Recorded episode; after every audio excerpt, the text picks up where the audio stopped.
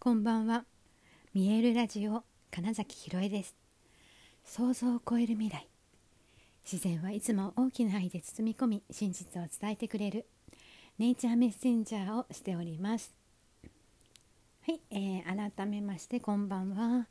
2021年8月22日、見えるラジオ始まりました。ちょっとね、なんか今声が声がちょっと変なんですけど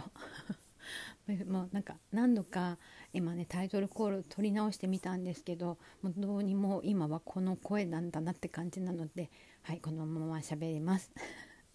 はいえーと、今日はですね8月22日えっ、ー、とミロさんね前のワンコのミロさんが、えー、2年前に亡くなった日です。でこの日が、私の中で、えっと、ミロの日というよりは、えっと、所属していたバーズ・アイ・ビューっていう劇団というかね、まあ、ユニットみたいのがあったんです。でそこの主宰が誕生日が8月22日だったのでなんかその分かっている日に、え、ミロが亡くなったっていうので、まあ、確実に覚えたって感じなんですね。だからあのミロさんが死んじゃった日とその主催の誕生日とが一緒ってことでね、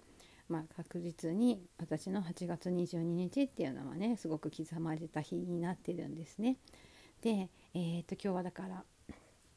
そうだなと思ってすごい久しぶりにブログも書いてみて、うん、ミロさんを振り返りしてたんですね。でそうするとね今日面白いのが、まあ、ニケさんがなんかねいつもと違う距離感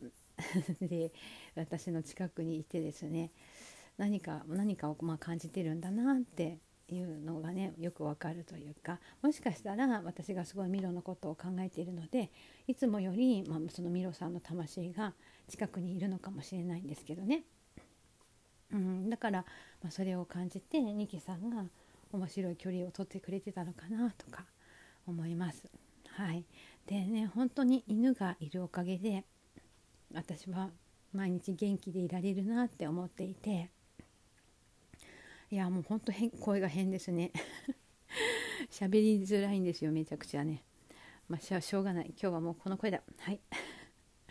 でまあそうやって、まあ、犬がねいてくれるっていうことですごくエネルギーの循環が起きてるなって思うんですよ。っていうのは、まあ、ミロさんがね 2, の2年前で亡くなって、まあ、仮装してでそこからまあ四十九日の間はまあ、特にね他何か探すとかもせずに、うんまあ、過ごしていた時にね家が家にはなんかいないわけですよね。でその前、えーと、亡くなる前10日間ぐらいはね入院してたんです。でまあその時にやっぱりお家に、えーと、ミロがいないの寂しいななんか空気が違うなって、まあ、思って、まあ、その10日を過ごしてたからまあ、実際亡くなった後もねああの感じかとは思いながらもやっぱり、えっと、生きててどこかにいるっていうのと死んでしまったっていうのではなんか違う感覚でただ面白いなと思ったのがですね、えっと、その亡くなった時にね、えっと、隣のお家とかうちのマンションすごくあのペット可の物件でほとんどのお家にまあ、犬か猫か、まあ、もしくは両方がいたりするわけです。で隣のお家えっと、両隣の方々にもすごいお世話になってたりもしたので、えーと、亡くなった時にまあ挨拶に行ってで、まあ、その仮装する前にあの「会いたいです」って言って来てくれたりとかしてたんですね。でそうそう隣の私がだから、まあ、ミロが亡くなって、まあ、お家に1回ね連れてきてで遺体を置いてる時にね、えー、と隣の、うんと、お家の、うん、今小学生になったのかなぐらいの、まあ、女の子がなんかその時は2年前なんで多分まだ5歳4歳か5歳ぐらいだったと思うんですけどなんかねあのまあ自分で作った紙で折り紙で作ったお花を持ってね来てくれたんです。で、まあ、その時にまあお母さんがあのミロちゃんが散歩から帰ってきたねってあのいやいないんですよ。実際私もちろん散歩行ってないんですよ。なんだけど帰ってきたねって言ってたと。さっきね。その子が言ってたと。でなんか吠えてるのも聞こえるとか。って言ってだからきっと本当にその魂としては、まあ、ミロが近くにいるんだなっていうのをその時すごく思ったんです。で、まあ、その分だから自由にいろんなとこ行ってるんじゃないかみたいなことで言うと,、えーと、前に住んでいた、えーと、家の近所の方がね、えーと、似た似た黒芝のミックス犬黒芝ちゃんだったのかなあれは。で、えー、とよくお散歩の時に会ってはお話ししていて。仲良くしてた方がいたので、えーと、そのお知らせをしたわけですねミロが亡くなってしまいましたとそしたらなんとそのミロが亡くなった前日かに、えーと、そのワンコがねすごい久しぶりによくミロと遊んでた公園に急に行ったらしいんですお散歩の時に。でそれはだからきっとミロが来てたんじゃないかっていう話でねあそんなこともあるんだなって感じでね本当に、えーと、本当に自由になっていろんなとこ行ってんだなみたいなのが感じられたのでえっ、ー、とねまあそういう意味では良かったなってすごく思ったんですね。今までだってだって私がねどこかに連れていかない限り行けないわけですからねだけど今すごい自由に自分の好きなとこに行ってるんだなって思ってただただでもやっぱりその物質として、えーと家にその生命体がいないとやっぱり静かだしなんかちょっと寂しいなっていう感じはすごいあったんですね。でたまたままあその後に、えーと、静岡での子どもミュージカルの振り付けがあったり、えー、宮古島に行く予定があったりしたので、まあ、そういう意味ではあのお留守番の心配をすることがなかったっていう意味でね、うん、だから気使ってくれたのかなみたいなことも思いながら、まあ、移動してて。で、まあ、19日が過ぎました。でその時にやっぱりやっぱりなんかまた犬がいたらいいなって思って。っていうのも私、まあ、実家の時からね犬がいて、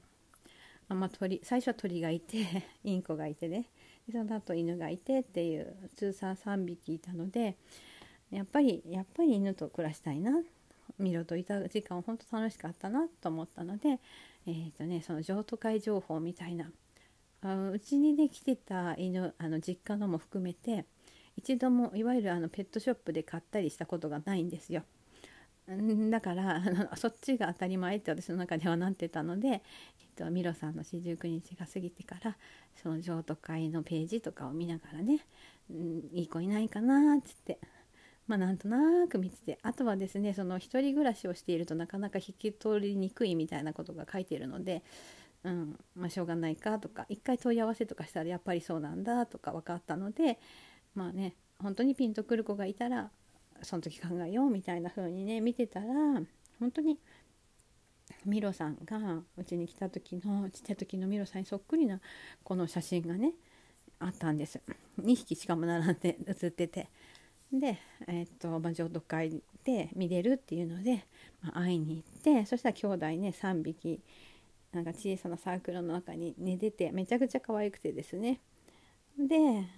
あ本当に似てるわとか思って、まあ、こんな出会いもあるんだなと思ったんですが一度はね、えーと、あのその家族の方のお申し込みがあるということで、まあ、私はねその1人だとなかなかやっぱ引き取るっていうことに関してねちょっとハードルが高くなっちゃうんです。で家族の方がお申し込みがあったのでって言って、まあ、そっちにトライアル出してしまいますっていうのでねまあそれはそれでって言ってしょうがないしって思ってでその後その団体さんからえっと白い雑種のすごいいい子がいるんですけどどうですかって言って、まあ、その子にも会いに行ってみたりしたですね。でまだまあちょっと決めきれなくてって言ったらそこからね1週間だか2週間だかして実はって言ってその私が最初にいいなと思ってた子がその家族の方々がねいろいろとそのトライアルで迎える準備をしてくれないと。なのでちょっと信頼できないので結局トライアルに行かずにまだいるんですってお話ししてくださって。だからよかったらトライアルしませんかって言ってで、まあ、その時に今度私はねあの札幌に行く予定があったので、まあ、それから帰ってきてからじゃあトライアルしますってやってね。でそれが12月。そうミロさんがだからね死んじゃったのが8月22日で、えー、ニケさんがお家に来たのは12月の1週間18日とかその辺かな。はい、1週間のトライアルしてクリスマスの日にね正式認証とになったのでね。まあそんな感じでそのえっ、ー、と91011 3ヶ月ちょい、うん、だけあのワンコがいない 時間だったんですけどね、うん、やっぱりお家に、ま、2期が来た時にあやっぱり私は、えーと犬と暮らすのがいいなってすごい思ったしうん、とてもねうちに来るミロさんもニケさんも、うん、とてもなんだろう表情が豊かで、うん、言葉を理解してくれる子たちでねすごいまあなんだろう会話ができる。普通にコミュニケーションができるっていうありがたさもあり、はい、やっぱり私は、ま、犬たちにとても元気をもらってるなって、えー、思ったんですね今日。ミロさんのことは考えてでうちに今ニケさんがいてくれて本当にありがたいなって思ったというね、まあ、そんな一日を過ごしました。はいもうニケさんは今日はすでに爆睡です。もう私のベッドに来ていつも一緒に寝るんですけどすっかりねえっ、ー、と掛け布団というかタオルケットを丸めて 自分のいいように真っ暗にして寝ています。まあ可愛いですね。はいありがたいですね。はいということで、えー、本日もご視聴くださりありがとうございました。2021年8月22日見えるラジオ金崎ひろえでした。おやすみなさい。